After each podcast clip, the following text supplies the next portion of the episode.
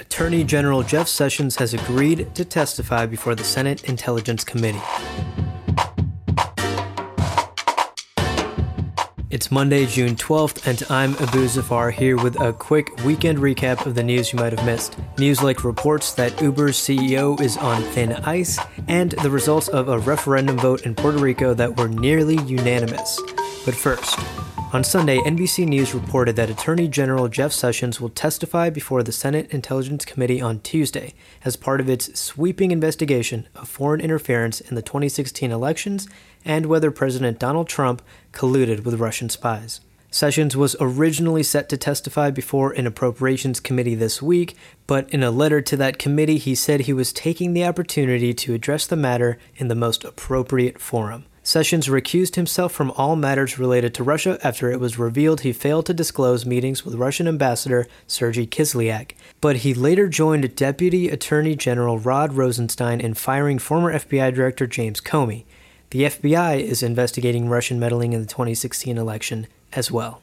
Also on Sunday, Governor of Puerto Rico Ricardo Rosselló announced the U.S. territory had overwhelmingly chosen statehood in its non binding referendum vote.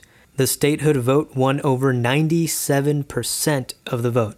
Just 1.5% voted for independence, and 1.3% voted to have the island maintain its current territorial status. Many Puerto Ricans believe the current territorial arrangement is responsible for a massive 10 year economic recession on the island, which has left it with a 12% unemployment rate. Voter turnout was low, and several political parties boycotted the referendum. It's unlikely statehood is in Puerto Rico's near future, as a Republican held Congress would have no reason to allow a new state that would almost certainly lean Democratic. And finally, Uber CEO Travis Kalanick may be in trouble with the company's board as his reputation has taken a serious hit amid allegations he oversaw a rampant culture of sexual harassment. A source told Reuters that the company's board is discussing having Kalanick walk away from Uber for a period of time and possibly return in a role with less authority and greater oversight. Under Kalanick's tenure, female employees alleged systemic mistreatment by male colleagues.